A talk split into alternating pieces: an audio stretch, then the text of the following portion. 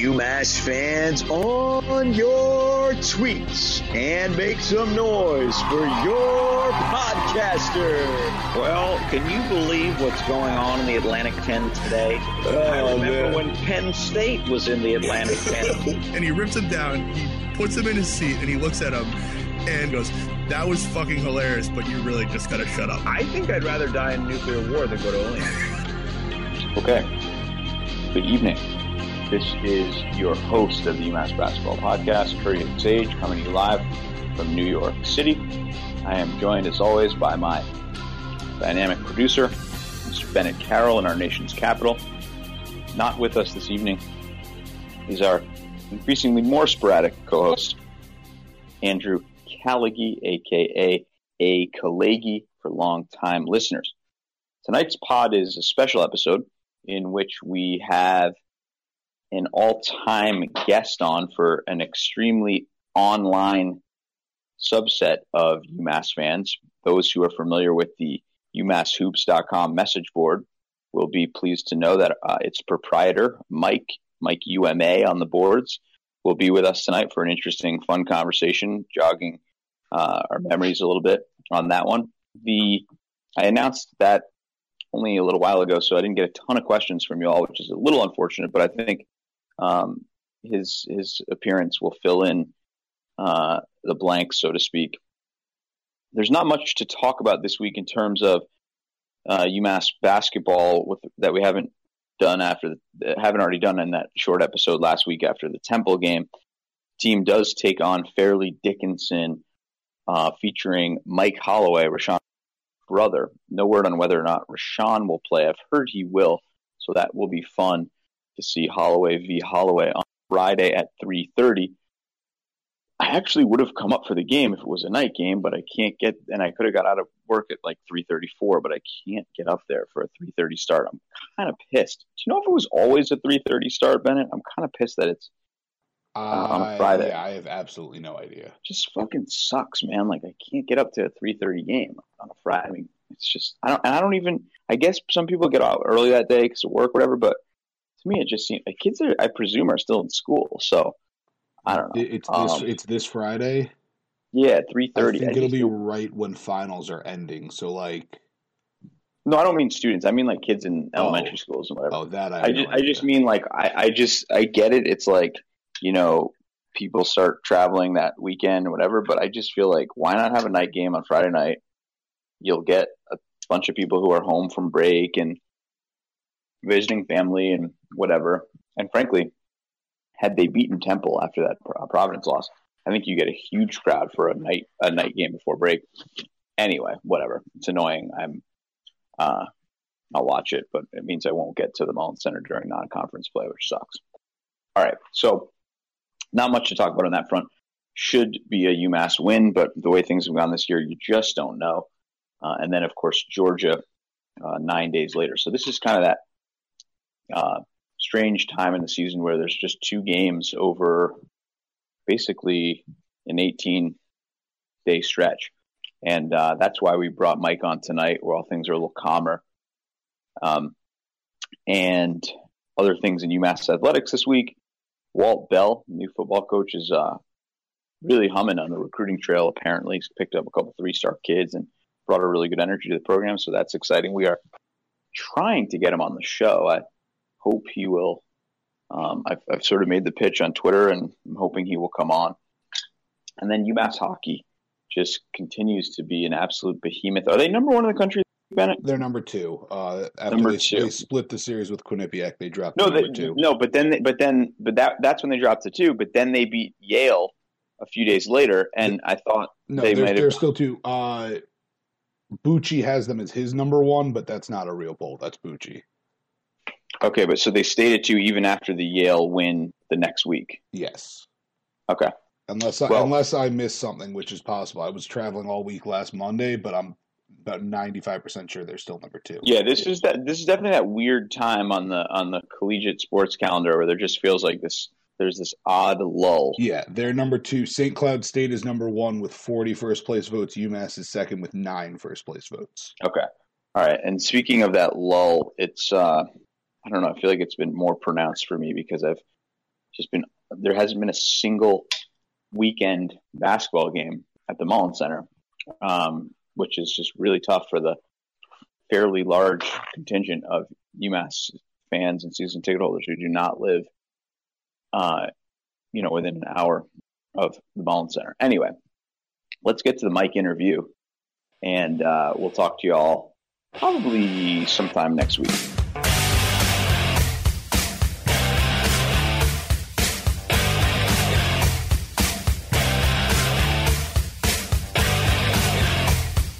Folks, uh, this is an interview I've wanted to do for a long, long time, and I want to provide some context here because there's a lot of you out there who may not be familiar with sort of the origins of uh, modern day UMass online fan culture, and I think this is going to be an essential kind of history lesson for some, and then also just an hilarious trip down memory lane for others.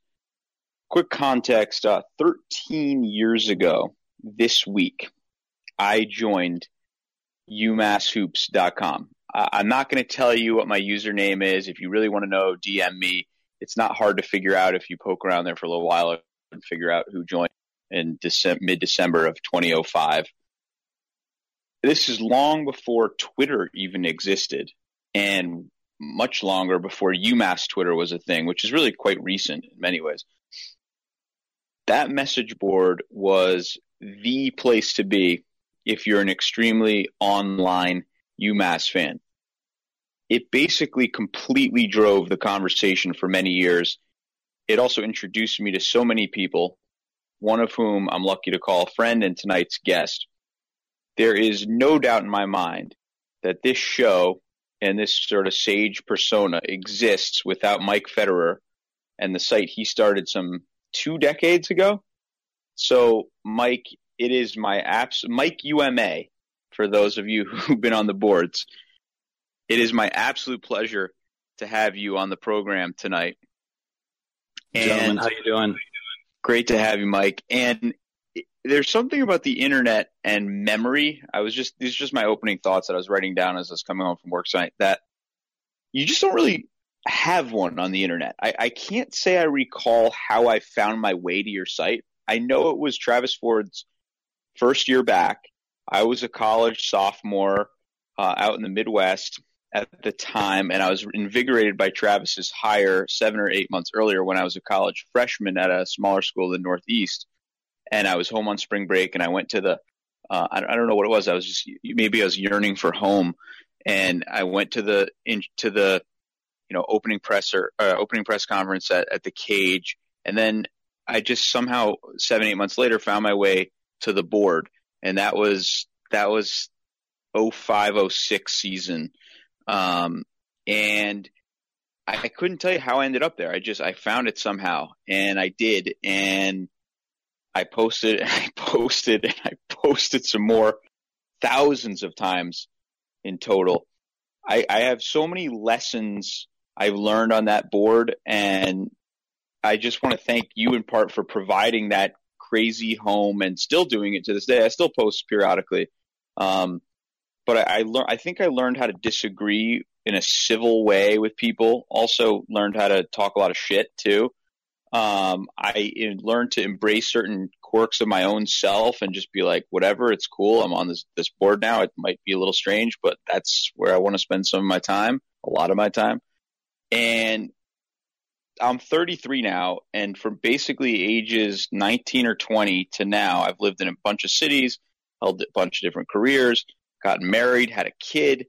UMass Hoops is one of the lone things that have been here through it all. And Mike, I, I know I've thanked you already, but thank you again. And uh, tell us just how it all came to be.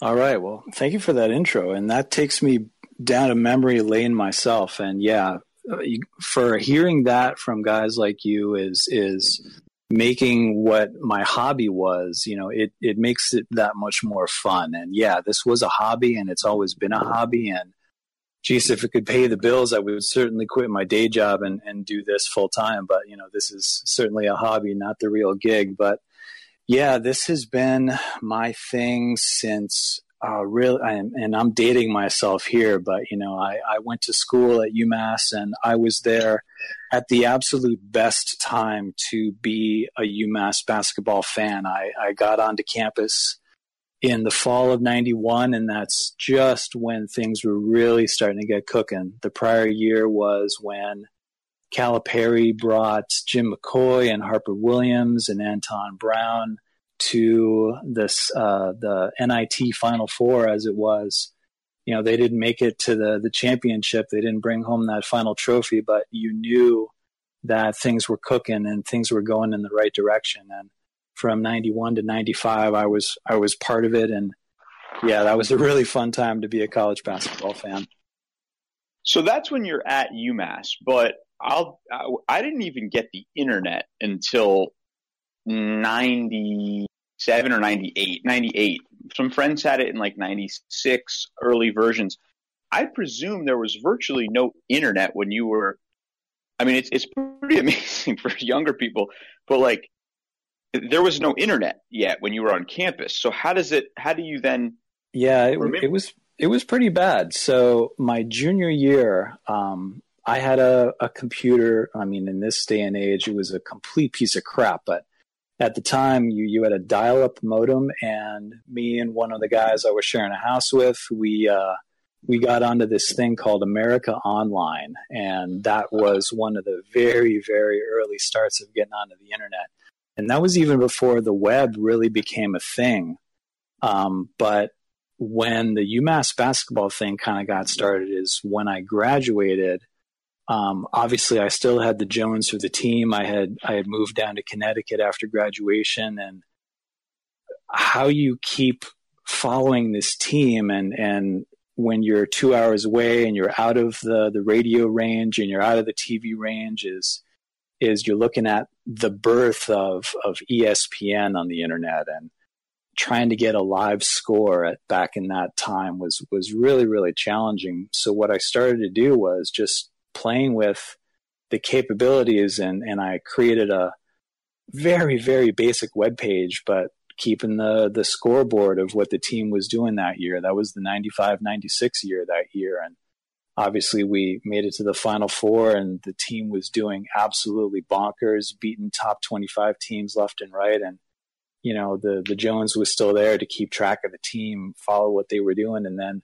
see what Lou Roe was doing in his first year in the NBA. And um, so I, I made a page for keeping the scores updated and, and we started doing this page, what at the time was called a guest book. You know, you could, That's if right. you, if you found the page at all, which was incredibly challenging, the, the, the way to find that sucker was really hard, but I have still guys who are on the website today um, who found that guest book and you know posted a message. And that's what turned into the message board. We could post messages and, and talk about the the team and it was really archaic when you look back at it. But you know that was the the birth of kind of interacting with other fans no matter where they were as long as they were plugged in and, and could find the page that's where we started building this crazy community so does that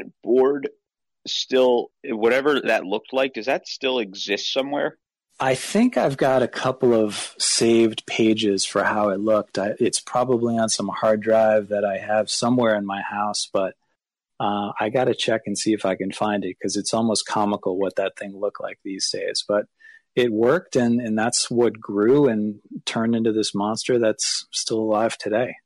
So the message board, when you're on there now, the earliest members, uh, it says, you know, members, because it says next to your, your, your, your handle, member since 03 for the earliest people. But you're talking 96. And, and I understand there was even a slightly more advanced intermediate phase between that really rudimentary one you described and the one, the dawn of the 03 one. What, what was the intermediate phase or maybe I'm wrong, but I've long heard no, that you're there right. was. So Yeah, tell so- me about the one before the 03 version that is sort of the UMass, uh, still the sort of same building blocks of the one we one we see today? Yeah, so we're on maybe I guess you could call it version four, version five. So it, it went from the the guest book page on AOL, which I think the total file size that you could do for your entire website was two megabytes in total before you hit your your wall of, of amount of space. So I as that Final Four team kept going through the season and as people kept finding uh, the guest book page, I, I, kept having to to delete and, and open the file up again because it kept hitting that that massive two megabyte wall, and that's just comical these days. I mean, that's not even one song when you put it on your phone. But so there was the guest book, and then we found another provider, and I think we did two different providers, which you know, allowed it to be used by more people, but it was completely open, no no kind of registration. You know, you posted what you say your name was at the end of the message, but people could spoof you and um, the anonymity was total and, and it got kind of nasty because that's when UConn was real good too. So we would get UConn fans trash talking and the, the place just got unruly. So I kept looking for a, you know, what's the next best thing? What can I get on there to to allow people to register and, and say who they were and you know not allow people to impersonate each other so we had a couple of those intermediaries but then yeah 2003 i found i guess what is still today the the software that powers the board whatever they call it phpBB i think it is but yeah we installed it back in 2003 and and i've changed web hosts a couple of times but we've, we've always been able to maintain that history. So yeah, you see people back from joining in 03 and we've got thousands and thousands of posts, you know, yourself included at this point. So all that is still there. And then some years back, maybe I don't know, three, four years back, it's, hard, it's again like memory on the internet just doesn't doesn't it, it doesn't fully register it somehow. But uh, I remember some years back, all of a sudden everyone woke up one day and it was like if they had 6,000 posts, it was down to 4,000. It was a big thing because in many ways, you know, and there was a certain subset of fan who would, uh, you know, try to like do one line posts and they'd have like 18,000 to their name and there'd be a perverse measure of pride in, in their number of posts. But then one day we woke up and it was like 18,000 to 10,000 or 4,000 to 2,000. Do, do you know what I'm talking about? Yeah, I think so. I think again, because there were so many posts and I was just retaining everything, I think at some point I had to kind of prune the bushes, so to speak, and get rid of some of the old posts. But I certainly did that in, in some of the other forums that I had done for other UMass sports, football, hockey, etc. Um, but I don't think I ever pruned the UMass basketball, men's basketball section. You know, I wanted to retain as much of that as possible, but I certainly trimmed the fat from some of the other sections, which probably explains that. Did that take you a long time to do, or was it like just a sort of a, a, know, rinse and repeat type thing? Yeah, you go in and you find a setting and you say delete everything in this particular subset form from three under 65, whatever days, two years, five years ago, and, and it does the rest. Everything's tagged with a date. So yeah, it gets rid of the old stuff. All right, so let's let's segue a little out of the sort of technical side of things here and get into some of the history of this board because it really was, um, I mean, the epicenter, and, and still in many ways is for, for a certain type, uh, I would say, certain age of fan who hasn't adopted Twitter, such a, a central place for UMass fans. Is it true, and this predates my joining in 05, is it true that Lappas wanted to do some sort of live chat or, or like sort of was trying to negotiate something with you know with the early iteration of a live chat with with fans. Um, that yeah, I know exactly what you're talking about because it is 100% true. We did that in I think it was February 2004. Um, so Lappas was there four years, and in year three, things were not going well. And I, I had pulled up the the results, but we ended up in the 03 04 season, we finished 10 and 19 and 4 and 12 in the A10, and that was pretty darn awful. But Lappas was feeling the heat, and the, and the coaching staff was feeling the heat because we were not making progress. In fact, we were regressing. You know, he took over, and we were 13 and 16 and then 11 and 18 and then it was 10 wins that third year and yeah by february he was feeling the heat so at the time the place to talk about umass basketball you know if you weren't in the local diner or the bar or rafters whatever it was if you were on the internet you know not to brag but my place was the place to do that there was no twitter there was no facebook um, so my place was the place to do that and he knew of the forum. Um, I had, you know, run into him coincidentally. We were down at NC State. Uh, we were there to to watch the team play NC State, and we literally just ran into him walking across the street from the hotel. And I introduced myself, and yeah, he certainly knew of the website. But couple years later, um, he reached out and said, "Look, if you guys want to do some sort of uh, interactive thing where I'll take questions. I'm willing to face the fire. And, you know, to his credit, he did. He certainly didn't have to. I didn't ask, I didn't initiate it, but he said, Hey, if you want to open things up and we'll do a talk with the fans, let's do it. So I partnered with, at the time, was Bob Behler, the radio guy, and we set up kind of a one way call in show, so to speak, but we, we broadcasted it over streaming audio and we took some live questions and we this were on for over an hour. Yeah. And this is before, I don't see, it's amazing because I was a senior in high school that year and I guess I just, they were so bad that I guess I just kind of had, was a little checked out and not, because I only heard about this much later. And that was before podcasting was even a thing. So what what was the I mean just the technical setup like was did you have to go to Bob's studio at WHMP or like how did that work? So I remember it was after a, a women's game where Bob Behler came in and, and his whole um, board setup, his his radio setup was there. But I'm pretty sure at the time, um, listening to UMass games over the internet was a thing.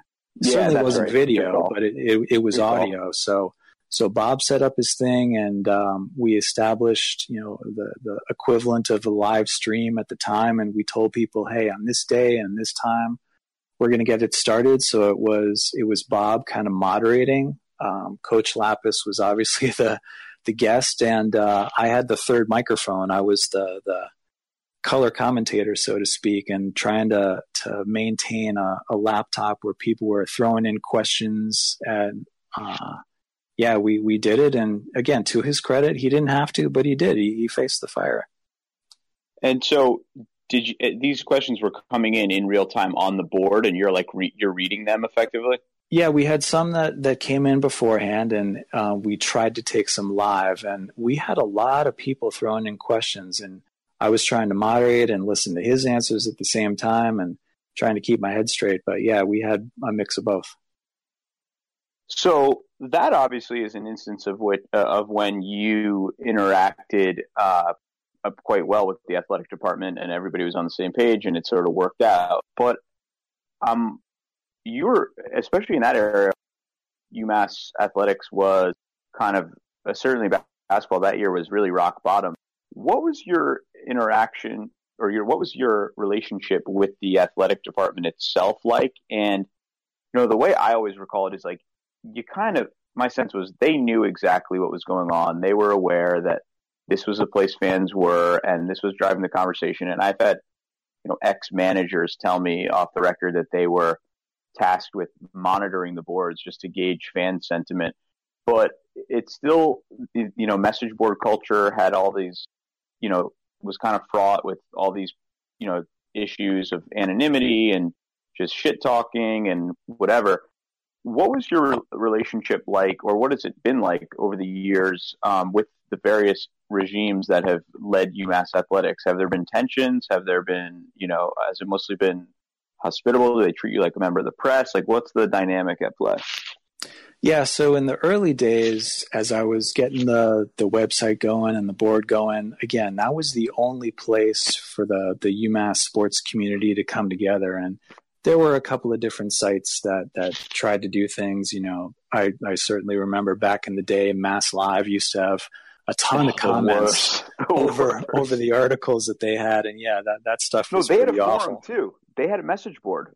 I think, yeah, yeah, yeah, yeah. Um, but yeah, as you said, you know, people obviously knew where my community was, and that was the place to talk about it, and um, where the dialogue was. That's that's where they had to look, and that's where they could get a pulse of the fan base. You know, that was before Facebook, before Twitter, before any other place where where people can go and you know express their comments. That was the place.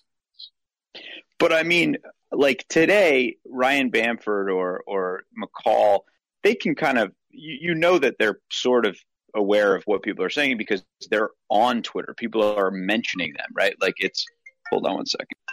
Uh, people are, you know, sending them messages all the time, and so they sort of ha- can't help but be cognizant of it. With message boards, you could at least feign as if you were sort of above it and not aware did you ever have uh, direct was there like an awkward tension or direct you know in terms of direct contact with the administrators and, and coaches themselves where they tried to say hey like that thing's bullshit you should push back. Because you know as a moderator you're you're sort of playing wearing a lot of hats and i'm just curious about how those things played out. Yeah you're right and and i never answered your question but from from way back when i started 95 96 um, the umass basketball webpage itself linked to my page as as one of the places to get updates. I'm like, wait a second, you guys are the updates. You should be doing this yourselves. But yeah, so that was one of the the media relations guys at UMass, and and he's long since moved on to another job. But the the media relations guys is, I guess, my stuff could have been perceived as media. So you know they they gave me the the courtesy of of keeping me in the loop, and uh, it was it was them who set up the Lappas thing in 2004. So yeah, they always had a a, a good relationship with me, and and and they knew what my place was. We weren't going to pull any punches because we didn't have to. We didn't answer to anybody. We certainly weren't the official um, page of UMass basketball. We were the fan community, and the fans are are going to call out the BS when they see it and criticize the coaches when they see it. So it was kind of a, you know, they are out there, they're doing what they're doing, and but outside of the Lappas thing, you know, the the coaching staff, um, they know that. Uh, I think one of the expressions is if you start listening to the fans, you end up sitting with them, or, or however that goes. But yeah, they, they knew we were there, but uh, they did, you know, extend me some courtesies and, and hooked me up with, with press pass from time to time whenever I asked. You know, they were always willing to do it. So I tried to keep the tone between me and them, you know, obviously above the board. People who are using the forum and the message board, yeah, they're going to get nasty, but they're just a person expressing their opinion. I was trying to do it respectfully with, uh, obviously the department and, and the coaching staff and you know as things have gone on yeah the internet has grown and and the voices are out there but uh, we tried to keep it in a positive way so you know message boards became you know by kind of the mid aughts let's say message board college college athletics message boards were becoming big business and rivals and dot com and scout.com were acquiring a lot of these sites and they were pay services and, and I think one of them sold for like a hundred million dollars to Yahoo. Did was there ever uh, offers uh, to to acquire yours? Because I mean, one of the, the joys about UMass Hoops, I think, is is its um, independence and its uh, even just its its aesthetic, it looks kind of old school in many ways. It's pretty simple, and that's why I like it. But did you ever have offers to get purchased by uh, any any of the bigger companies that were doing this? Yeah, I, I did a few times. Um, Rivals certainly reached out, and geez, I don't even remember back the other players from back in the day. But yeah, they did. They recognized that there was a, a very active user base, and that's what they coveted. They wanted people talking, people visiting the page, and um, I said thanks, but I really want to keep my own control. And like you said, you know, my website has never been visually appealing. It's certainly not stylish. Um, and I could have been, you know, cashing out and, and, selling ads with Rivals Network or whoever it is. But no, I always wanted to maintain my own control of, uh, you know, being able to not have to answer to the man and not having to, to post a number of articles every so often. No, I just wanted it on my own terms. So I always said no. I love that. So let's get into some of the, some of the feuds on the board because I think I think that's uh, one of the, the memories that you know the, when people think of these sites like there's just so many characters who frequented it. Some who came for a year or two or several months, others who who, are still there 15 years later. Are there any classic arguments? I mean, because sometimes they, these arguments got out of control and would just go on and on. And it's not like Twitter where you could, you know, people would, would take their time and respond at length, point by point. T- talk to me about some of the all time most toxic uh, arguments that, that, you know, took over the board for days, months, weeks, whatever at a time. Yeah. So one of the reasons why I adopted the the software format that we currently have is the ability where I can pull the plug on somebody. I can I can kill their profile, I can lock them out, and I really don't want to do that, but sometimes there's people who just don't understand, look, don't make it personal, man. This is not life and death. We're talking about UMass basketball here. And for some people it, it it becomes a obsession and a passion and uh, they just cross the line and I can't remember, you know, exactly the feuds, but I definitely know that I've had to pull the plug on some people, and and uh, I've never had a situation where someone's physically threatening me, but uh, I've gotten a couple of nasty emails from people like, "I can't believe you turned me off," and curse word, curse word, and you're the board police, curse word, curse word, and uh, it's gotten a little heated. But I think at the end of the day, you know, put, pulling the plug on somebody and maybe restoring them later on gives them a chance to take a breath and like, all right, really, what am I getting so upset about here? So you talk about you know taking a breath, and that's actually what I was asking about. Were, were there particular arguments that people were having? Not even where you had to pull, kick people off. Just just where, where did it get toxic? Was it around uh, you know the hiring of of a certain coach? Was it around the anger after a certain game? And yeah, go, yeah, ahead. go ahead. No, no, no, no you go, go. ahead. Well, so answer that because then I have I have an, uh, sort of a fun follow up. If you if you can't remember any off the top of your head, I, I went and found some before the show. yeah, so obviously when you're winning, that solves everyone's problems. When you're not doing well, and you can look through the the archives of our scoreboard, and you can see where the seasons where we're not doing well is when the most arguments are coming up, and like I said before, I didn't answer to the program. I had no responsibility to do so, but as they were the the school that I supported, I was probably trying to toe the line a little more positively than than some of the people on the board. And uh, when we were losing, that's when it got nasty, you know.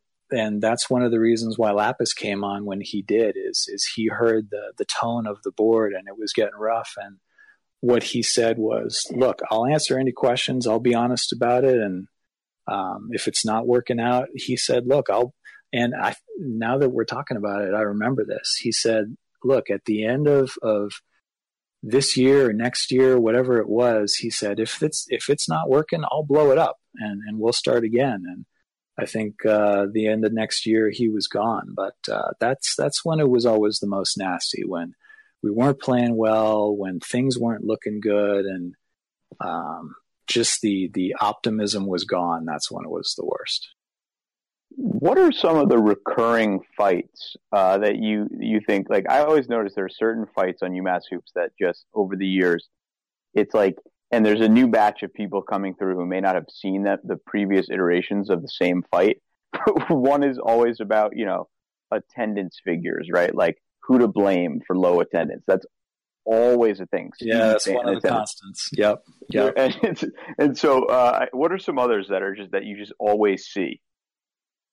Uh, I think you you hit the nail on the head with uh, that first one right there. Is is student apathy, and you know it's it's continuing to be a problem, and and you see kids go and and if it's free t-shirt night, they'll grab their shirt and they'll turn around and they'll walk out and they'll go back and all the old timers that are on the board are like, WTF, what is your problem? Back in, we'll do the get off my lawn back in my day uh, speeches about, uh, hey, we, we got our free t shirt and we were glad to have it.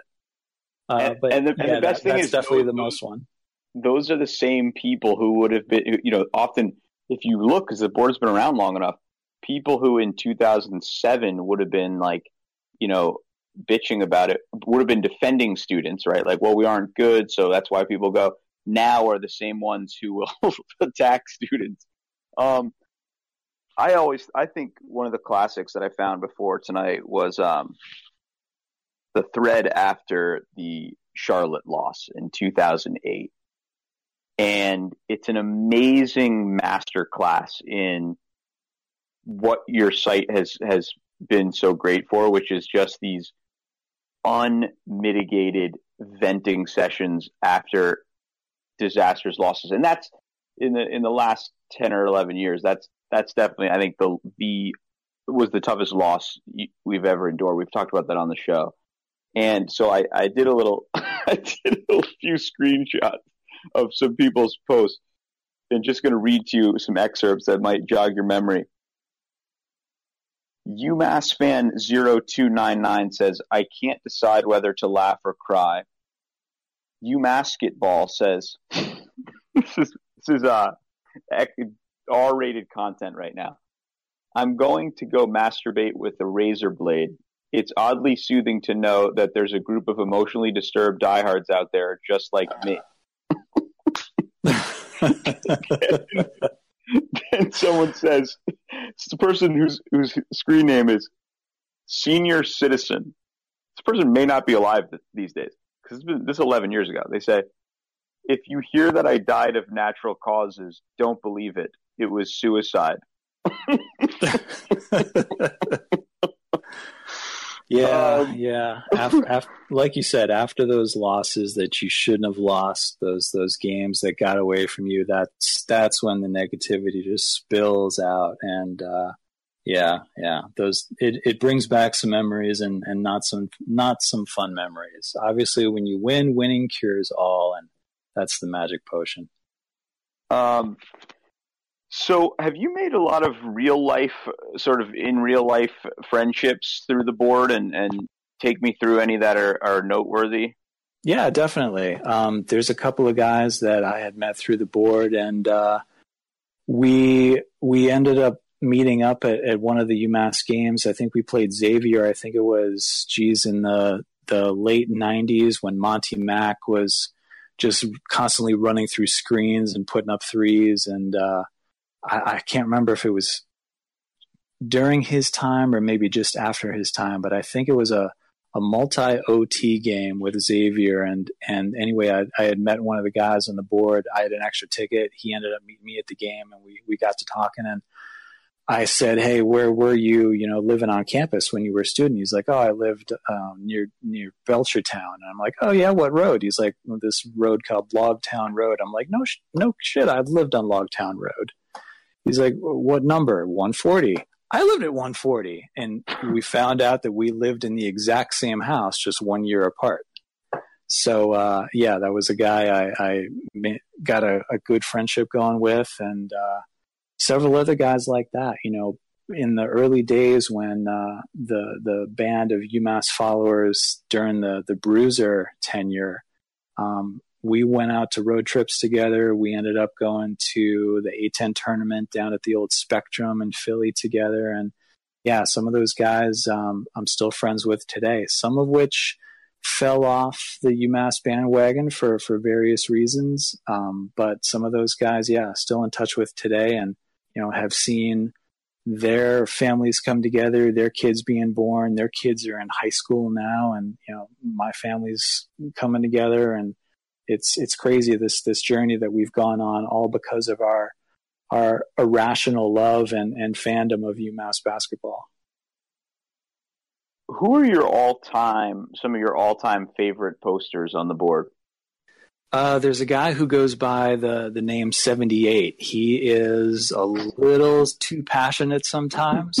he's on um, Twitter too. He's on yeah, he's Twitter. on Twitter. Yeah, he is. Yep, yep. And uh, uh, he's funny, you know, he's a good guy, but uh, he really lets his emotion get the best of him, especially after a bad loss. Um, he's one that pops to the top of my mind. And uh, the guy old cage you know he's he's definitely yes. one of our senior citizen class but uh, yeah he's been around from the get-go and god bless him he's still going out to campus football basketball games yeah some of those guys um do you happen to know where uh, frequent poster berkman's uh, son lives yeah i think it's well established uh, that he's a, a, a resident of the Las Vegas Las Vegas metropolitan area, and uh, yeah, someday when I get back to Vegas, I'll have to meet him and introduce myself. Hey, I I know your old man. Your old man's always telling stories about. now, do you do you know um, some of the early some of the characters on the board, like over the years? Do you, do you were you have you been surprised that certain people have continued to post? Like, for example, Tom McLaughlin who post who is a former UMass coach briefly in the 80s, head coach, still posts these kind of uh, sort of inscrutable, no space is long posts that are I, I've sort of jokingly made fun of. They're, they're they're fun, but they tend to be the same thing. But when a guy like that posts under his own name, um, first of all, have, were you surprised to see like an ex UMass coach just like taking to the message board and rambling at whatever hour? And second of all, uh, were there ever concerns about verifying someone like that's identity?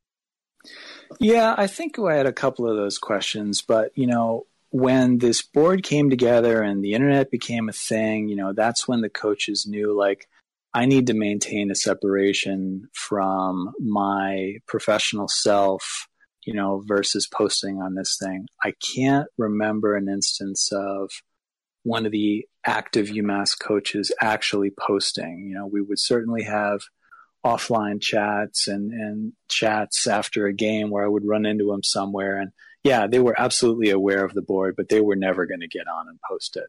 But yeah, someone like Tom McLaughlin, I mean, anybody who started following UMass in the 90s would be like, who the heck is Tom McLaughlin? But yeah, he was a coach for a couple of years when the program was going through some some downtime and some struggles. And uh, you know, to his credit, he's come in and, and shared some good stories. And uh, I think one of the old guys who was our, our UMass SID, uh, he's been on and, and shared some stories from his time. And yeah, it's it's been good to hear those guys come in and, and share their perspectives. And I got to know Jack Leaman. um, had a couple of good chats with him back when he was around, and, and the partner on the radio with Bob Behler. Um, yeah, I, I miss Jack. Jack was always he was the best. He was always good best. for a story, especially I mean, coaching Erving and Pitino and uh, Al Skinner. You know, he was obviously great for a, a UMass story. As a slight aside, as a kid in high school, uh, as a I was an intern at WHMP, and I helped one summer uh, and, and into the fall host the Saturday morning sports magazine with Bob Behler, Jack Leaman, and a guy named Bob Flaherty at times. So I got to know Jack through that, and uh, he's just the best. I mean, I, I think about yeah, him often, definitely. and he's such such a fixture and around the program for so many years, and I still you know just consider him such a legend. Yeah. How has how has the board changed um, in the light of, in the wake of kind of Twitter and Facebook and other forms of, you know, um, social media? Yeah, I'll tell you just from my own chair is that I've changed just how I use the thing myself, and I'm the the guy who owns the damn thing. Um, I took a, a really long hiatus from the board over the off season. I mean, when I got this thing going, I was a crazy fan, young and and um, between girlfriends. I had a lot of spare time on my hands, and that's where my obsession really created this thing. But as I've gone older and gotten married and have a couple of kids now, and my career has definitely taken a lot more of my time. Um, I just don't have the time to to do this thing like I used to, and and it's not that the interest isn't there anymore. It's just you know life has changed, life takes you on a different path. But uh, also, like you said, the technology is different. We've got Facebook, we've got Twitter, and I just checked. I launched my Twitter page in December 2010, and you know now that's where when I have the time to to post some UMass stuff, that's where I'm doing it. I'm not even using my own board anymore, which I kind of feel shitty to admit, but um, the technology has shifted. You know, the board is is a little a little more stale. It's it's certainly older technology and it's not quite as interactive. But in a way, it's still good because you know we've we've got our profiles and and we've got the history and we know each other from there. And certainly, you establish relationships with UMass Twitter now and, and all the guys that you've known and that I've seen over the years. Um, but yeah, it's it's changed a lot, and and my usage and my ownership of this thing has has changed with it. Yeah, it's it's funny thinking of because like I don't necessarily. Some people use the same name on the board as they do on on Twitter, but there's there's a lot of crossover, and so it, sometimes it can be fun to try to uh, sort of it, it, in a ner- in sort of nerdy internet way to kind of guess who's who from the board versus the. But it's also been, I think, in a, in a probably a healthy way for some people who had, you know, there were some serious feuds over the years for you know certain people to re- to kind of allow themselves a chance to reinvent themselves to some degree in the yeah in the in the UMass fan sphere. Yeah, yeah. You you mentioned um, doing last season, but what is what would uh, doing stuff consist of? Is that mostly like the non-message board side of things? Because I know you obviously maintain like all these, you know, great, great resources in terms of like past stats and archives and finding old articles and things like that. When you say like doing things, what are you referring to?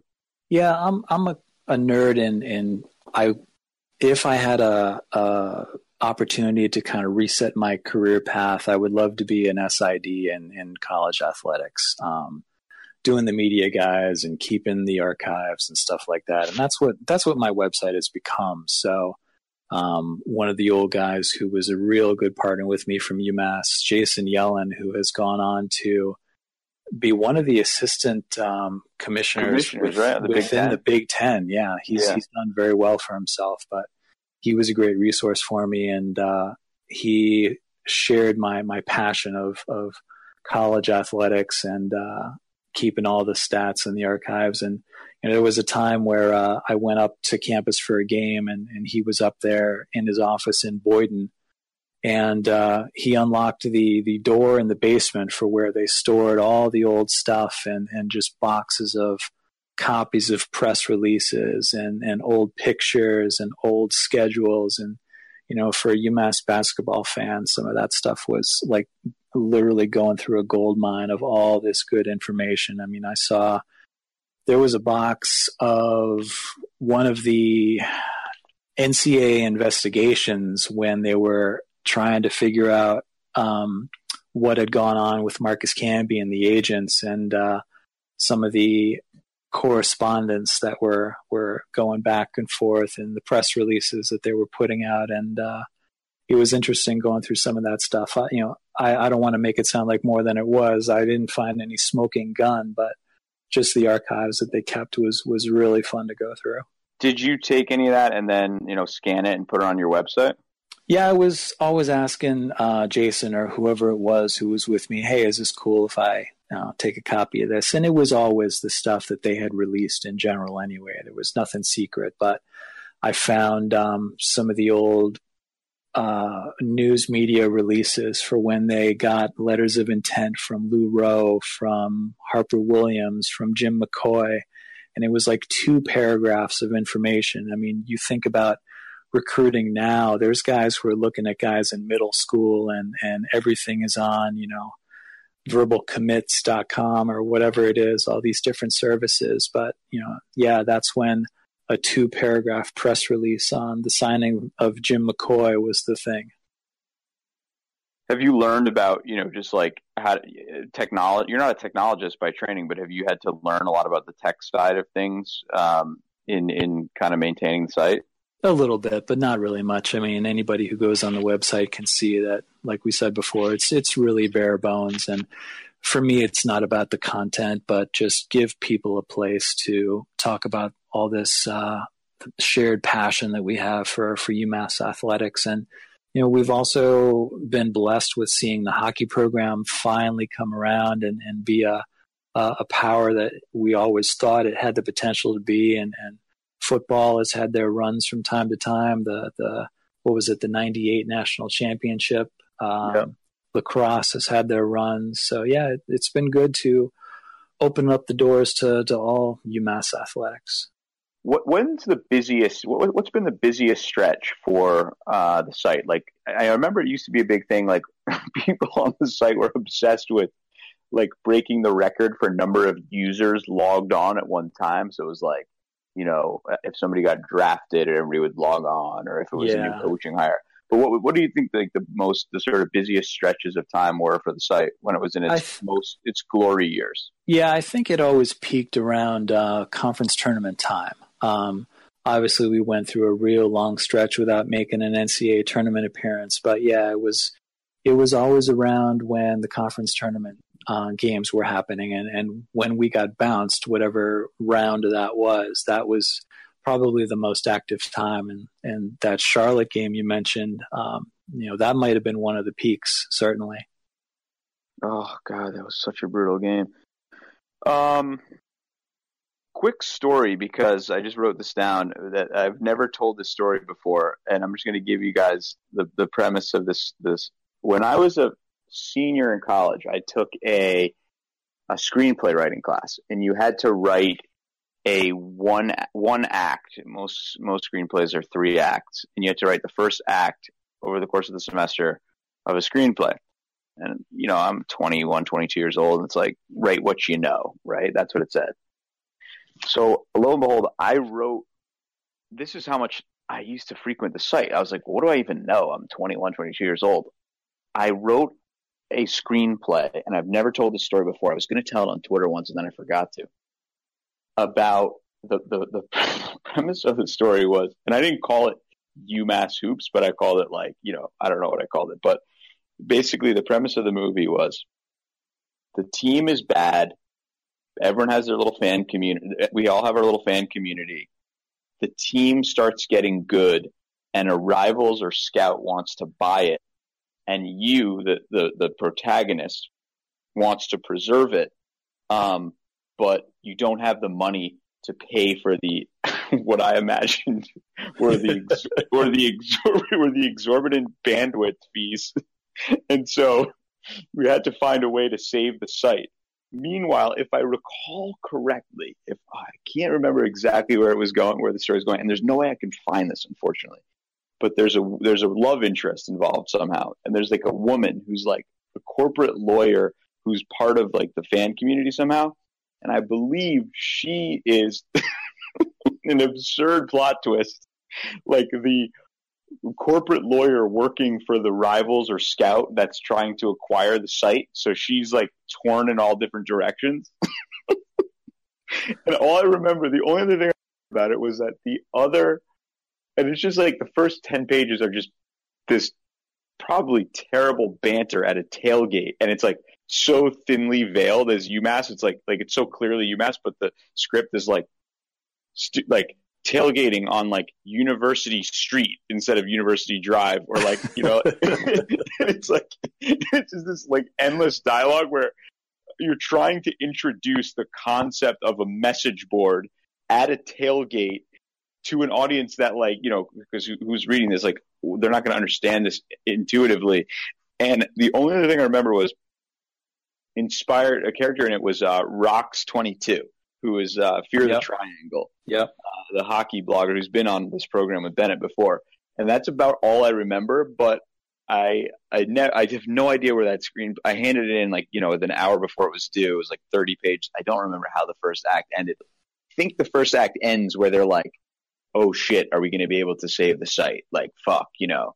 Um, but uh, tell me you got an A in this class. I I think I got like maybe a B plus. I I, I would love to go find the transcript, but um, so that's that's an aside that uh maybe we can as a UMass Twitter sphere recreate that in some sort of crowdsourced fashion. Maybe we have a thread, a thread on the board to get the board active again. Yeah. Um. Anything else you want to say about you know, just your history with the board, things that people might not know, missed behind the scenes, like just weird, quirky stuff. I mean, it's it's been a fun journey all these years. Geez, it's been a while now. When you think back on it, like thinking about myself going to games as a freshman, as a sophomore. I mean, I was there back in the day, and and part of me is is sad for you know kids who just don't know what that was like. I mean, we see this grainy footage of some of the games from um, back in the cage and, and the early days of the Mullins Center when that place was sold out. But when that place was jumping and obviously the cage going there, that was such a good time to be a college athletics fan. And hopefully we can get back to, you know, just a taste of that at some point. Obviously it's, it's going to be a dream if we ever get consistent top 10 rankings again. But um, if we can sell that place out, you know, from time to time and get some of that energy back in there. And, you know, we had a, a couple of glimpses of that in the, what was it, the 13 14 season when yeah. we made that run again. But, you know, McCall is, is bringing the energy and Pipkins is doing his thing and Carl Pierre is doing their thing. And hopefully we can build on that. You know, we've got one more good year of Pip. Hopefully, please, Pip, if you're listening to this, stay around. Don't cash in that transfer year. But uh, yeah, you know, if we can get that joint jumping again, that's that's pretty special. How how closely do you follow the team now? So I try to watch whenever I can, and, and like I said before, family's different, job is different, free time is not what it used to be. But you know, I'm getting home from work, and then it's grab a little something to eat and throw the kids in the bath and get them to bed. And if I'm lucky, at at eight thirty, I get upstairs, and oh, there's ten minutes left in the second half. So can't watch the games like I used to, uh, but uh, with technology being what it is, you know, we can watch a stream that uh, back in the day when when ESPN two was relatively new onto the scene, they were one of the first channels that was showing the the scoreboard, the active scoreboard on, on they called it the bottom line, and Yes. At the time, if you were not in radio or TV range from, you know, the local Western Mass area, that was the only way you were getting a live score. Or you were calling a friend who was back in the area, tell me the score, what's going on? There That's, used to be a guy, yeah. there was a guy, I remember walking along the scores table once at halftime with my dad when I was like nine or 10 and just like talking to the reporters. And there's reporters there at that time whose entire job was to call in the score. Yeah, that was his job. Yeah, that was their yep. job. Like, like yep. they would call, and they would. They, I mean, if you just imagine, like you talk about like automation and technology and like how it's displaced jobs, there was a regular person who would now some of them would call like radio shows, so you, you they probably still have that on, you know, be like 660, and it's like we go to and they go to like 10 places in like a 10 minute stretch, and they'd be like, we're live at da da da, like you know, and the score is da da but sometimes they were just straight up calling it in and putting it on the bottom line. I remember people True like, story. Yeah. Yeah. And True I remember, story. and I remember thinking as a kid, like, oh, that's an essential service. Like, absolutely. You, that's an important job. You know, like, I mean, yeah. it was, it was not even a question as to whether that was necessary or not because people had to get the score. Um, but, uh, we have one question from PVeal7. He says, uh, what is the most fun day in the history of the board? Ooh, that's a good question. Um, it, geez, it might have been one of the stories that I can remember from not being live on the board at the time, but being with the friends that I had made through the board was 2001 when Bruiser was trying to keep, you know, any semblance of the Calipari era still going. And you know, Calipari was was a one shot deal. I mean, let's be real. His magic is is going to be extremely hard to recreate in the Valley again. But you know, Bruiser was was doing the best he could to to maintain that success. And you know, we can argue about it, but he had a, a pretty good run. He always had a really tough schedule, and this was when it up, what ended up being his last year, the 2000 2001 season um, a few guys. We met up at the A10 tourney, and I was just looking at this before we came on. We uh, we had the tourney that year, and oh, I lost my page, but let me get back to it. We ended up playing. We were the four seed, and we ended up playing Saint Bonaventure, which was the five. You know, we were both battling in that middle of the pack. This is in Philly. This was in Philly at the old Spectrum. Yep. So we beat Bonaventure, and then we end up going against number one St. Joe's, who had, I believe, Jameer Nelson was no, on that uh, he might have been a freshman. He might have yeah, been a freshman. Yep. but they were the number one seed. Oh, Marvin O'Connor was on that yeah, team. He yeah, they had really some good. other guys. Yeah. Yeah, we we beat them in the semis, and it was like at that point we were playing with house money, and we beat Yeah, them. And lost to Temple in the final. Yeah, forget yeah. me and a couple of the guys, it was like 2 a.m. and we were out downtown Philly, and we were having so much fun because we were playing with house money, and we ended up in the finals the next day against Temple. Um, but Gave him a geez, good I- game too. Yeah, we did. We hung in right right till the end, and geez, I don't remember what your question was, but you know the thought process one of, starts going one of the best day, the best days for you in the for the board. That's Yeah, one that- of the best days as a fan. It sounds like, but were there It any? definitely any, is. Yeah, yeah. Were there any, Um, in, any in terms of like I'm thinking of coaching hires were always it's definitely coaching hires. Yeah. So you know like know Travis Ford when he left, exactly the right, board was right. it just exploded. I mean, it yeah, just was and it was insane. and when he was hired, um, when we heard that he was hired, you know, heard of this guy coming from Eastern Kentucky, young guy, but he had played for Pitino and the Pitino connection. And um, I think I was there at the cage that same day. You know, you mentioned Travis Ford walking out in the cage for his press conference. I was there too with with a couple of the the guys from the board and. Yeah, when when Travis Ford was announced, that was really exciting. When he was flirting and, and finally accepted that Oklahoma State job. That was a really active day for the wrong reasons. Oh man, because he we turned certainly down tore him apart for that. Yep, yep. He turned Um, down Providence, and yeah, and and, it, yes. and he went from like he went from beloved for saying he was committed to UMass. Oh, I'd love to find those threads. Oh to yeah, just like yeah. absolutely excoriated, including by me. I mean, within yeah, me too. yeah, Yeah, And that's yeah. I mean that's the fun thing too is like with the board is like I, th- I think the best thing about a message board because I remember used I used to feel like what is this? This is such a waste of my time. Like Oh, what am. I doing here? Yeah. Everybody sort of has those doubts, and you're like, eh, you don't you want you sort of introduce yourself. I mean, eventually you start introducing yourself at games by your username, and that's when you really know you've you've gone you've crossed the line Yep. um, and you just like got to accept it or or you know get off. Um, I was at a urinal in the bowels of the in the bowels of the no pun intended of the Smith Center at GW, and this guy like we were just sort of like looking at each other before we piss, and he's got like old school UMass merch. This is probably like 2011, 2012, something like that, and he's looking at me, and and I just kind of I just say my my handle name, and he's like, oh hey, he's like, I'm a, I'm actually just a lurker, which is fitting because we were pissing. But um, he's like, I'm just a lurker, but uh, I enjoy your posts, and then you know, insert the name of of my handle. And, and, like that's when you really know you've gone overboard. But Yep, I don't, yep. I don't even remember why I, I how I got onto that that point. But um, yeah, so certainly coaching hires are, are always crazy and then sometimes there's there's big upsurges i feel like during recruitment of like certain players where we're always hoping there's that one kaeo thread keeping an Oh, eye yeah. on Yeah. where how did how did some of this language even kind of i mean there's a whole dialect of, of Yeah. I, like i don't i don't know if kaeo is a thing on other boards really I don't know. Yeah, that it, it could be our own thing, but yeah, what the hell does KEO stand for? And Keep- as, keeping as an- all, keeping an eye on i think right Yeah, as as we all kind of figured it out, asked the author, "I'm sorry, what do you mean by this?" But yeah, keeping an eye on. And you're right. I don't know if that's a thing anywhere else, but yeah, following recruits and uh, coaching hires and coaching changes. And um, I wish we had had more of these. But uh, 2014, you know, when we found out what seed we were for the NCAA tournament, you know, that was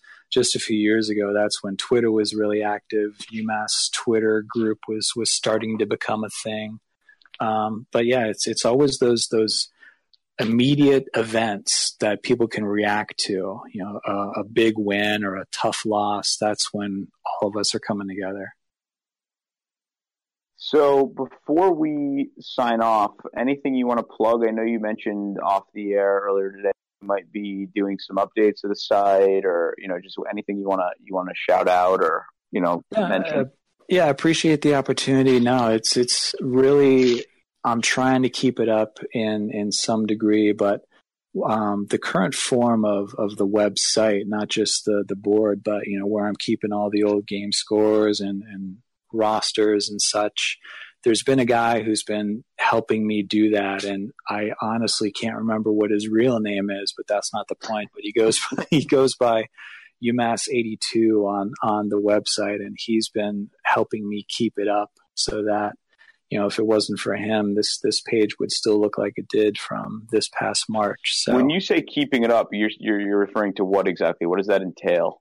Uh, getting the roster updated. You know, who are these new walk-ons? I'm looking at this guy like, who's right. the twin of Kieran Hayward on the bench there? Yeah, what so, is that kid's name from Albany, upstate I, New York? Yeah, I don't even know. But you know, to to my friend UMass 82, his credit, he's he's keeping that roster updated. He's keeping the scoreboard going, and obviously, you know, there's tons of other places to see where the roster is and see what the scoreboard is, but.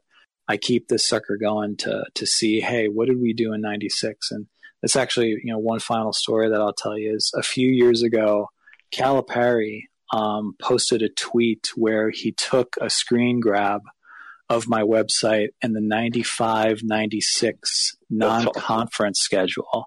And he posted it on Twitter, and I saw this and I shit my pants figuratively, but um, I'm like, that's my freaking website that he just tweeted about. And, and he was talking about the the crazy hard non-conference schedule that we played in 95 96 and that was so much fun to see in in the hobby that I do. And and here's a guy who's making multiple millions of dollars flying on private jets going to get McDonald's All Americans left and right and putting guys in the NBA and you know, Came on the he show. looking Came exactly show, yeah, I heard the pod and and he's looking at my website too. So that was a lot of fun. He should have given he should have given you a little credit. He should have given a little hat tip.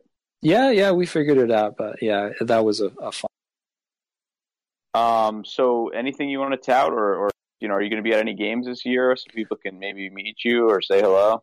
Uh, I wish we were playing Fordham again. That's the the closest one to where I live and work these days. But you know, probably next year it looks like we'll do that one and hey, who knows if we make you know, a game or two run in the A10 tourney, maybe I'll meet you down in Brooklyn. yeah, I was going to say you could you could get down there on your your young your your boy is what like nine now eight. Yeah, my my guys nine and five. Uh, took him to the Mullins a couple seasons ago, and uh, he went with me to to Quinnipiac last year. We we we blew that one, and my, my son is beating himself up because he's 0 and 2 in in live UMass games. So well, yeah, we got to find a winner. Welcome, welcome to uh to our reality. Exactly. Yep. Do your kid actually? That's a good question. Do your kids slash your wife like what are what are their takes on this whole thing? Do your kids get it at all or not really? They certainly get it. I mean, my my kid has asked me, "Hey, how many followers do you have on Twitter?" I'm how the hell do you know this? You're in fourth grade. no, it's amazing how quickly they're picking up this stuff from their friends. But yeah, um, when I have a game on, they're always watching with me, and it's fun to hear my five year old cheer for Pipkins and, and Holloway. It's it's been a blast to to see them come along and try to adopt some of my fandom. And did your wife go to UMass? Uh, no, we met well after school, but uh, she has been good, and uh, she's she's tolerated my hobby slash obsession sometimes. But yeah, she's uh, she's been supportive of doing what I do, much like uh, Mrs. Sage, I imagine. Uh, yeah, for the most part. Um, anyway, great having you. If there's anything else you wanna you wanna tout, do it now. And uh, just actually, I keep thinking of other things. Do you think um, the fans on the board are even aware that a lot of the conversation has migrated to Twitter? Because I feel like so if I was on there, you know, I'd, I'd want to be like weird. You know, there used to be 350 posts after a game. Now there's 98 and it's not because people aren't talking about it it's just because it's largely on twitter. Do you yeah. think some of the old timers are even cognizant of where the the action is now? There's a few old timers that definitely are. I think old cage i mean this yeah, gentleman old cage he's just hopped to twitter recently he's well into his 70s he's maybe flirting with 80 but yeah he's on twitter. So i mean oh uh, old people are killing twitter now. So no, it, and I'm uh, waiting for the day when we see Berkman on Twitter. Definitely. That'll be the day. Uh, okay, Mike, thanks for coming on, and uh, maybe we'll touch base at some point again soon. But appreciate you taking us down memory lane here. Thank you, guys. Appreciate it. See ya.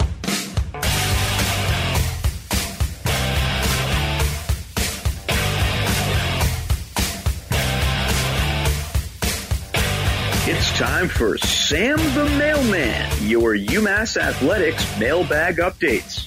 All right. Tyler O'Day works at Barstool, UMass alum. Do you support a movement to rename McGuirk to Walt Bell Field? You know, I don't know the history regarding Warren McGuirk, the namesake of that shithole venue. I'm looking now. So I'm going to say, I think he was a coach in the 40s, maybe. Uh, I'm going to say no because Walt Bell hasn't actually coached a game. And Warren McGuirk was the dean of the School of Physical Education and director of athletics from 1948 to 1971. Yeah, Warren P. McGuirk had quite. Was it? Is it Warren P. McGuirk? Yes. Yeah, he had quite a run at UMass. Uh, successful tenure. So no. Uh, and there, you know, there's there's people who listen to this program who were UMass students during that era.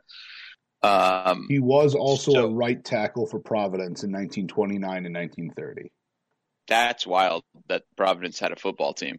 There- Oh, sorry, that, that was a pro team called the Providence Steamrollers. Excuse me. That's a dope name, by the way. Yeah. And where did he go to college? Uh, I am trying to pull it up. Uh, BC. So never mind. No, get get rid of it. You can change the name. Wait, he went to BC. Yeah. What the fuck? Change Warren. McGuirk went Change to the name. Boston College. Yeah, no, get get rid of it. Get rid of it today. We're done. Wow, what a fucking disaster. Anyway, um, if Walt Bell goes like six and six, sure, let's change it. um, low bar.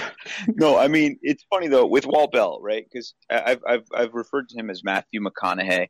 He is, I mean, he is straight out of Central Casting. It's it's almost comedic in nature when you when you listen to this guy give an answer and watch him the way he presents himself. It's you're like, this is not a real person. This is someone who was created in Hollywood to be a college football coach. It, it's just like there's not there's no daylight between the sort of fictional archetype that we think of when we think of college football coach and Walt Bell, the actual person. Like he may not be a person. Like there may have been like you know scientists in a lab somewhere just like tweaking subtly and being like, oh, we'll get you a football coach, and it's like here's Walt Bell. Now I've loved that, and I think college football has space uh, uh, galore for that exact type of of of prototype.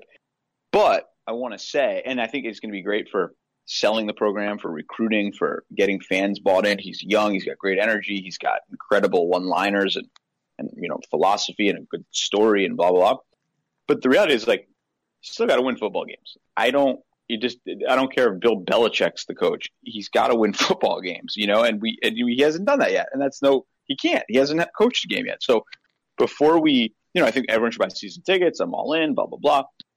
Uh, do that before the 19th, by the way, if you want to be eligible for prizes. Um, so we're, we're, record, we're recording this on 17th. So And it's gonna it's gonna be out tonight. Okay, so do that tomorrow, um, or today, whenever you're listening to it. Um, it's like fifty bucks per ticket, I think. So, uh, yeah, like let's not get carried away with renaming shit until he actually proves himself on the field. Well, not proves himself on the sideline, I guess. Uh, John Rajkula asks about Luwane Pipkins's NBA potential. So, I John is, by the way, I think a first time, uh, a first time uh, question. him.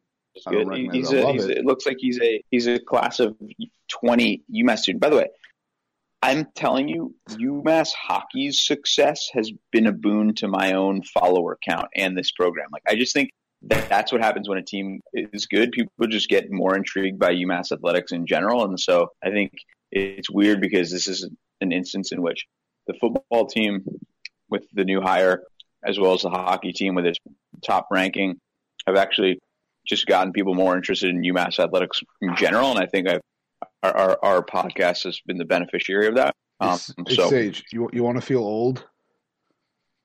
sure, Class of 2020 was not born when UMass was in the Final Four, or Was in the Final Four? Born. Yeah, they would have just been. no, born. they, they wouldn't. Have, no, those kids are those kids were like four years. No, not in the Final Four because I would, I would, I was turning three. Graduating this year, so it's like I was turning. graduating Th- were born after the Final Four. yeah. So I've already made my peace with that. Okay. Yeah, you're old. You're old, Sage. Uh, John Rajkula's question was uh, Pip's NBA potential. Uh, you know, I haven't, I don't watch enough NBA these days to understand the skill set precisely well enough to make that assessment. Uh, you know, I think a guy like Trae Young from Oklahoma is obviously kind of like the what a Pip would, you know, in a in a perfect dream world would aspire to be he gets in the lane did so against Providence gave me some encouragement on that front. I was like, boy, maybe he could be. But he's gotta, you know, you and, and I did start thinking that that sort of step back one legged um you know, mid range difficult shot. I almost taking that to impress scouts because you watch highlights of the kid from Dallas, um, Luka Doncic or whatever, and you see and, and, and just other guys, Kyrie, and they, they do that, and you're like, because it's like it's a strange thing that he would be taking some of those shots. I'm not saying he's thinking like about the pros in that moment, but I do think you know you, you work on certain skills, and that's only one of them that NBA point guards possess. The thing is, I don't know if Pip has the ball handling skills to be a point guard, and he's too small to play off the ball but I think he can get a shot. I definitely do, and I think if he can work on his shot even more season and really become lights out from deep, there's always a chance. Um, but it's tough. It's an uphill battle, and it's tough, especially for someone that size. But he's got the heart of a champion, so who knows? Um, the White Walker says, since we are so young and most all of our the guys returning, how does it affect our space for re- new recruits? Well, first, I would reject the premise that we're so young. We we have a lot of guys who are playing their first competitive basketball this year for UMass, but Jonathan Laurent in his fourth year, you know, on a college campus, he played two years in the Big Ten. Um, you know, Clergeot played a year at Memphis, sat out a year. Uh, Kieran Hayward, who isn't really playing much, played played a bit at LSU, and then you have Curtis Cobb, who played two seasons at Fairfield, played a ton of minutes. So we're not that young, um, but you are correct that we we've we don't have much room for new recruits because Rashaan Hollow, the only guy whose eligibility expires at season's end. So that's tricky because we've already we've talked about this some on the show. We've already recruited for next year. We have three scholarships and we only one guy we're losing. So that means two guys are gone. And I don't need to speculate on this show. I think you can look at who's playing and who's not, and that should prove, you know, to be an indicator. It's also possible that uh, a guy like Laurent or Pip, God forbid, or um, even Cobb could transfer and play somewhere else there for their fifth year if they've graduated. So that's something to be cognizant of, as, as Malik Hines did this past year. I don't think anyone really expected that. Um, but uh, you know, since we're so young, so I, I the notion that we're so young, and um, but you know, how does it affect our space for new recruits? Well, we can't recruit unless we, you know, are making very clear to other guys that they're gone. There are two guys on the roster I'm thinking of, and maybe not the same as others are thinking of that I don't expect to be here next year. Uh, one in particular is, I think, very obvious, uh, but other than that, it'll be um, C. LaSalle 07 says, Is it just me, or has this team had a lot of unforced errors like stepping out of bounds on corner threes or on rebounds? You know, it always feels that way with the team you follow closely, I think, because you're so hyper cognizant of the things they fuck up on. And certainly that was the case in the second half of the Temple game. But I'm going to have to watch some tape in the next week or two before conference play starts and really get a hand of things because I just think these games happen and then, you know, we talk about them and, but, you know, maybe it's because I'm watching them on my phone, but it's like, I, I got to like look at the stats. I got to watch some, some of the tape. I think there were a lot of unfair against inferior teams early on because of the way that those teams tried to manage tempo, where they wanted to slow things down and bunch things up and make. But then you watch other college country, and it, it's unclear to me if that's terribly unique to to us, you know. So I'll have to. Uh, we got to get Cal back on because not Calipari, but Andrew Callaghy to discuss well, to discuss this a bit because um he'll have interesting stuff to allude to from like KenPom, tempo stats type entities. Um, but yes, certainly in the last game, um, and it does feel like we lose off rebound. I've always said that, so I mean, it could just be a function of fandom. Alex Silva, Marshmont underscore 63, friend of the show, former guest, graduating from Boston College, I believe, in the next week or so. Is in the last semester. So I'm not sure if you guys answered my question last time or not. So if you did, just ignore it. Question for Bennett, because everyone knows Sage's answer. If UMass could be elite in either basketball or football, which would you prefer? Assume they're average in the other. By the way, this is going to be a really hot take.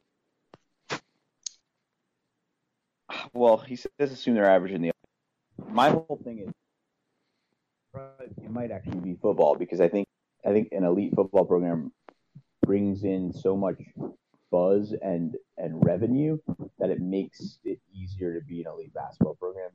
At least at a school like UMass, it's not the case at an Alabama or an Auburn that where football so dominant. I think that would be really helpful for UMass. And I just think the atmosphere around college football is fucking awesome. So sure on this question. I'm a bigger basketball fan for sure, but in terms of you know what would be good for UMass, it might be uh, foot, football. But Bennett, what's your answer? Um, I was thinking about this. I saw the question. I actually saw it last week and didn't think about it. Um, probably football, uh, just because if nothing else, I've seen the team go to the tur- the basketball team go to the tournament. I've now seen the hockey team at number one, and I have not seen an elite UMass football team. Um, my freshman year was their last one double A uh, season also. And generally, I don't really give a shit. Like I know the '98 one double A was important and all that, and was it 2000 whatever when they made the finals? That's great. Uh, I don't really care about one double A. So an FBS team, like an FBS top 10 UMass program, would be unbelievable. And I think also, uh, if they were elite the next two years or whatever, uh, we would be in a conference and we would be in a better conference in the A10 with our basketball program being in a better conference in the A10. I think yeah. the football team being elite would only help the basketball program. That's what I'm saying as well. But he says assume they're average in the other. So well, under that, but right, but I they can be bad. I don't care if we're an amazing football program. The AAC will come calling. Like period. If you're an independent football program, with an incredible football team, like uh, Notre Dame, whatever, but you will get an offer to join a conference. Real talk. Not a ton of questions tonight, but we'll get more coming up for uh, our next episode, hopefully, after we've got another game under the belt. And hopefully, we'll have Georgia guest on and should be back here, uh, let's say, middle of next week and maybe take, you know, take Christmas off. Everybody have a great holiday maybe we'll do something in between if we can. But oh, maybe we'll get Freddie Riley on. Yeah, that'd be a great holiday treat. Um, all right, as Cal would say, love you, peace.